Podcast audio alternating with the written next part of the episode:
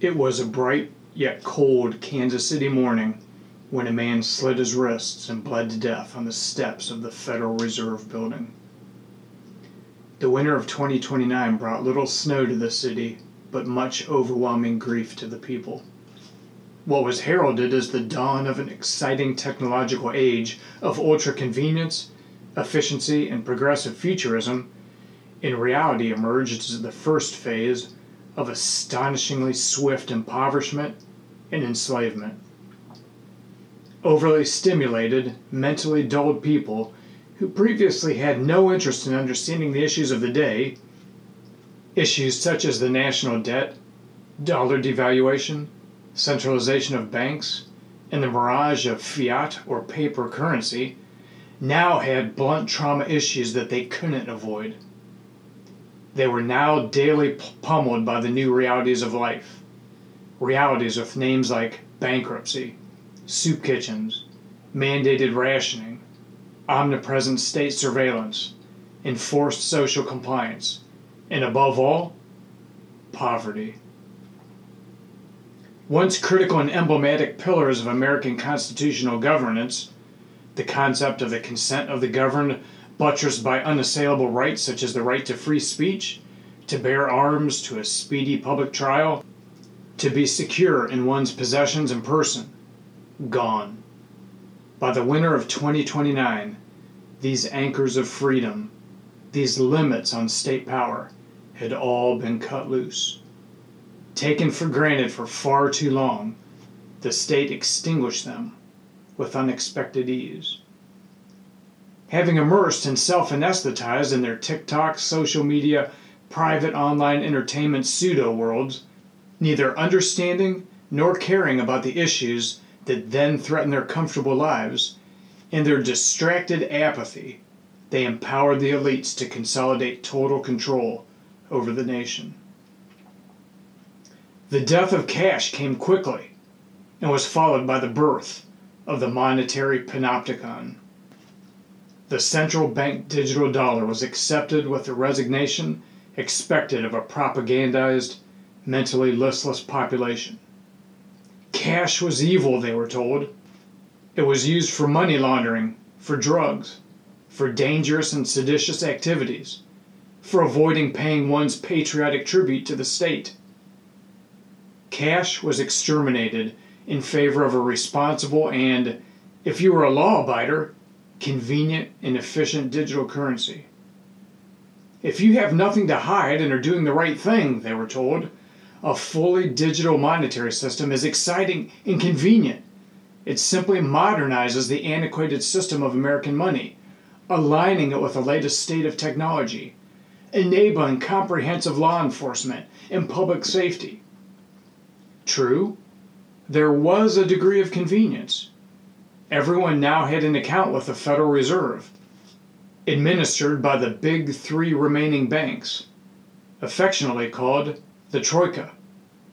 What they didn't realize was that they now also had an account with the FBI, the DEA, the IRS, the Department of Homeland Security, and a myriad additional federal agencies, all rolled into one very, very convenient account convenient for the state.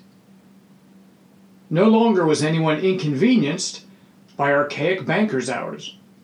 The Fed was open 24 7, 365 days a year, ever ready to process transactions, ever ready to monitor any and all transactions made by the account holder. All citizens and all merchants were tethered into the unified federal network transacting in the digital currency, the digital dollar, known as the Eagle dollar. Convenient for the account holder, convenient for the state. The digital monetary sword cut both ways. Residents could make and clear transactions lightning fast from any of their devices round the clock and round the calendar. No banking hours, no banking holidays. Additionally, the state extolled the ease with which taxpayers could settle their tax responsibility. no longer burdened by seeking out a tax advisor annually to determine how to navigate the increasingly complex tax code. Now, one's entire financial data set was instantly available to and being analyzed by the state. As such, for citizens' convenience, it unilaterally withdrew from your account what it flawlessly determined was your unique and required tax contribution quarterly. Further, and of great convenience, when confronted with anomalous public emergencies, such as one of the increasingly prevalent pandemics, natural disasters, destructive urban riots, or disruptions to the supply chain from the many emergent global conflicts, the AI enabled IRS could instantly determine the citizen's responsible contribution and instantly make the withdrawal. It wasn't perfect, certainly. Any disputes were directed to an Eagle account helpline, where frustrated taxpayers argued in vain with virtual caseworking avatars.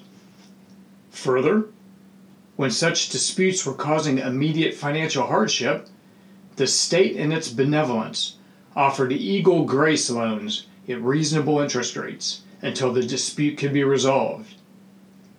Data was not immediately available to the public, but anecdotally, one was hard pressed to know someone not under Eagle Grace debt. It was a bright yet cold Kansas City morning when a man slit his wrists, dropped to his knees, and bled to death on the steps of the Federal Reserve Building. Residents' Eagle counts also quickly witnessed a number of additional oddities. Fines withdrawn for instances of motorist speeding, for entering a public building during any of the last several epidemics without the required face masks, for failing to vaccinate by posted deadlines, for posting what was deemed vulgar or offensive comments on social media, for producing more trash than one's weekly allocation for exceeding one's carbon footprint allowance. How the latter was calculated was anyone's guess and the subject of much vitriol and hushed, guarded debate. Financial infractions multiplied like hungry algae. Students at university giving professors a hard time, which is to say, in any way challenging their viewpoints, might find a stiff withdrawal in their already meager accounts. Likewise, parents expressing discontent at school board meetings or citizens at local town hall meetings. Attend an unsanctioned public event without the required permissions? Caught in a city or state or park without first receiving the required access permissions? Fined. Express an unpopular sentiment within your home? In the hearing of the numerous and ubiquitous devices, all very convenient devices, all ever listening for your commands, and for your opinions in conversations, fined.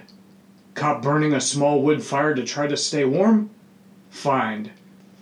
Caught jaywalking in a city? Fined.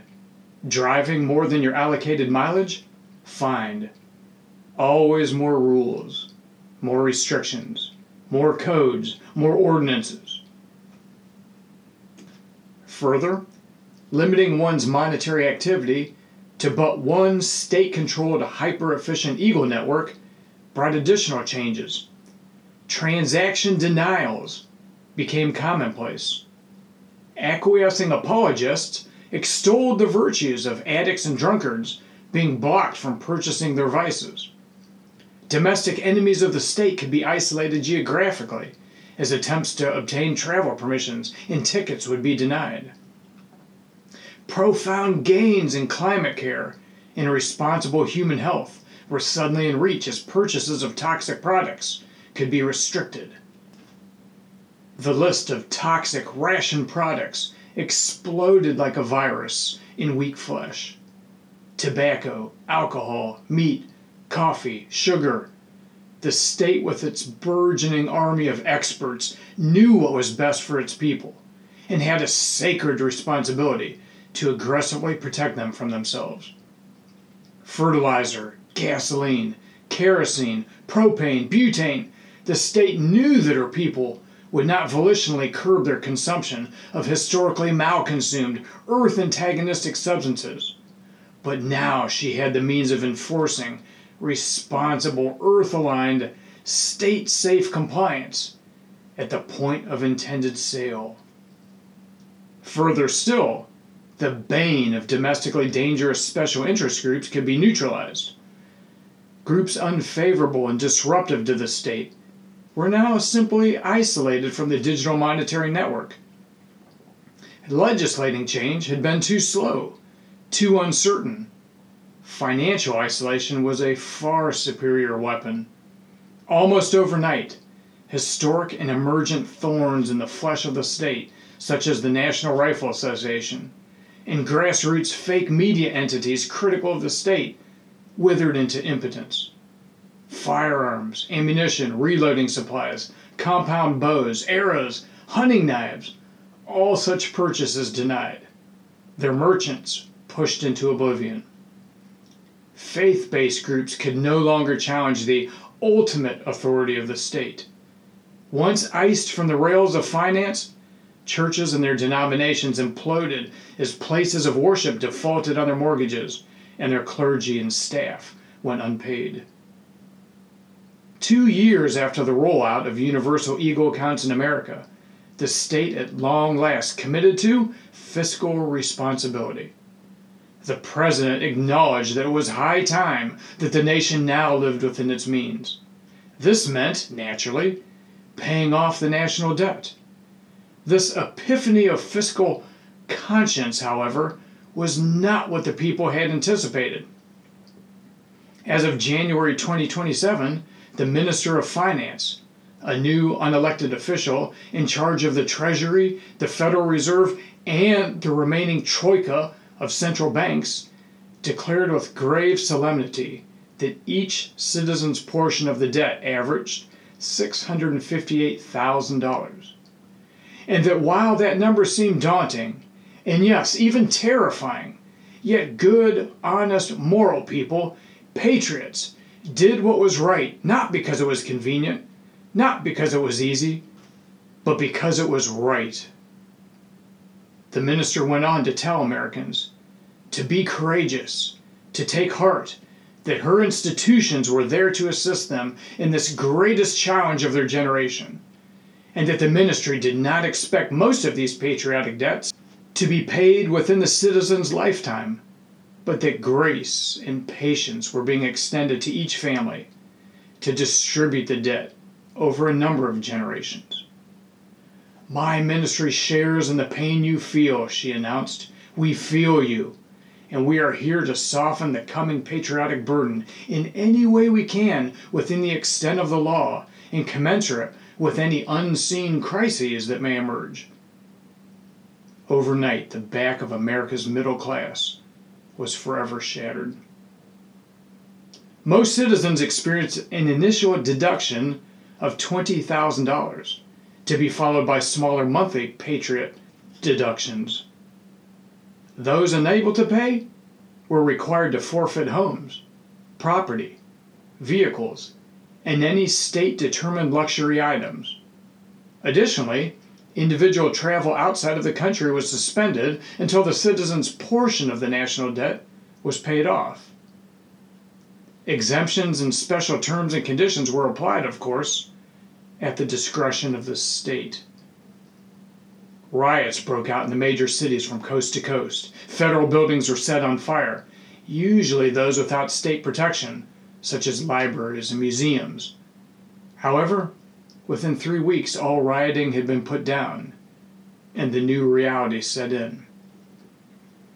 It was a bright yet cold Kansas City morning when Darius Thompson plunged the sharp blade perpendicular to the veins in his wrists giving the all powerful, all seeing, all demanding state the final sacrifice he could give on the steps of the Federal Reserve. Darius, 67 year old Kansas City native, dropped to his knees. Tears streamed from swollen eyes, even as blood streamed from his wrists. An army of electric eyes impassionately watched him die. a networked universe of sensors identified him and recorded the details of his death. They recorded his final moments. That a smile spread over his ashen face. That he turned and offered the outlawed Nakamoto salute to someone watching from a distance, who returned the salute. Darius whispered something before succumbing and doubling over. Within seconds, his Eagle account was frozen. The pathetic balance was routed to the appropriate state ledger to pay for cleaning up the mess he left behind. A number of protocols quickly activated to determine if Darius Thompson had any relatives that could be fined for the more than 30 infractions he committed in illegally ending his life on state property. It was a bright, cold Kansas City morning when Darius Thompson, Afghanistan veteran and declared enemy of the state, rendered a bloody middle phalange to the Fed. Watching the suicide from a distance, perched upon the steep lawn of the National World War I monument adjacent to Federal Reserve, James Smith seemed emotionless. He would appear emotionless under the pseudo skin membrane that he wore to avoid identification by the ubiquitous facial recognition sensors. Even now, the system, reading the pseudo skin mask, was determining that a Maynard Roosevelt and not James Smith shouldn't be in downtown Kansas City at this time, and his account was being deducted the appropriate fine. Maynard was a lower level government lackey of the Kansas City Federal Reserve who had been causing problems. He was getting too close to the rig, too close to the Satoshi cell. Of greater future concern for the real Maynard Roosevelt would be answering why the constellation of electric eyes had witnessed Darius Thompson, moments before his bloody collapse, twist, directly face the distant figure watching him from afar, and render the three fingered Nakamoto salute, which then transitioned into the middle fingered salute to the state, and why Roosevelt had returned the seditious salute before slipping away. It would be a long 72 hours of interrogation for the real Maynard Roosevelt. Salute complete, James Smith hopped to his feet and retreated across the monument to a series of stone steps his route took him through some trees and behind a row of dumpsters to a low basement access window in one of the World War I museum's buildings. Nudging it open, he slipped into the dark utility room and pulled the pseudo skin mask from his face, shut the dirty rust frame window, pulled open a metal hatch, and entered into the Kansas City's long forgotten, unsurveilled tunnel labyrinth. The route had been short and, as importantly, existed in a surveillance blind spot. By the time the City Security Network's AI had concluded that Darius' suicide in connection with what it initially identified as Maynard Roosevelt needed immediate investigation, James Smith was long gone. The system had confirmed within minutes, 2.4 minutes in fact, that the real Maynard Roosevelt was north in the small town of Leavenworth, working from home. 40 micro drones swarm the World War I monument's grounds seeking traces of the impostor. To no avail. It was a bright, cold Kansas City morning.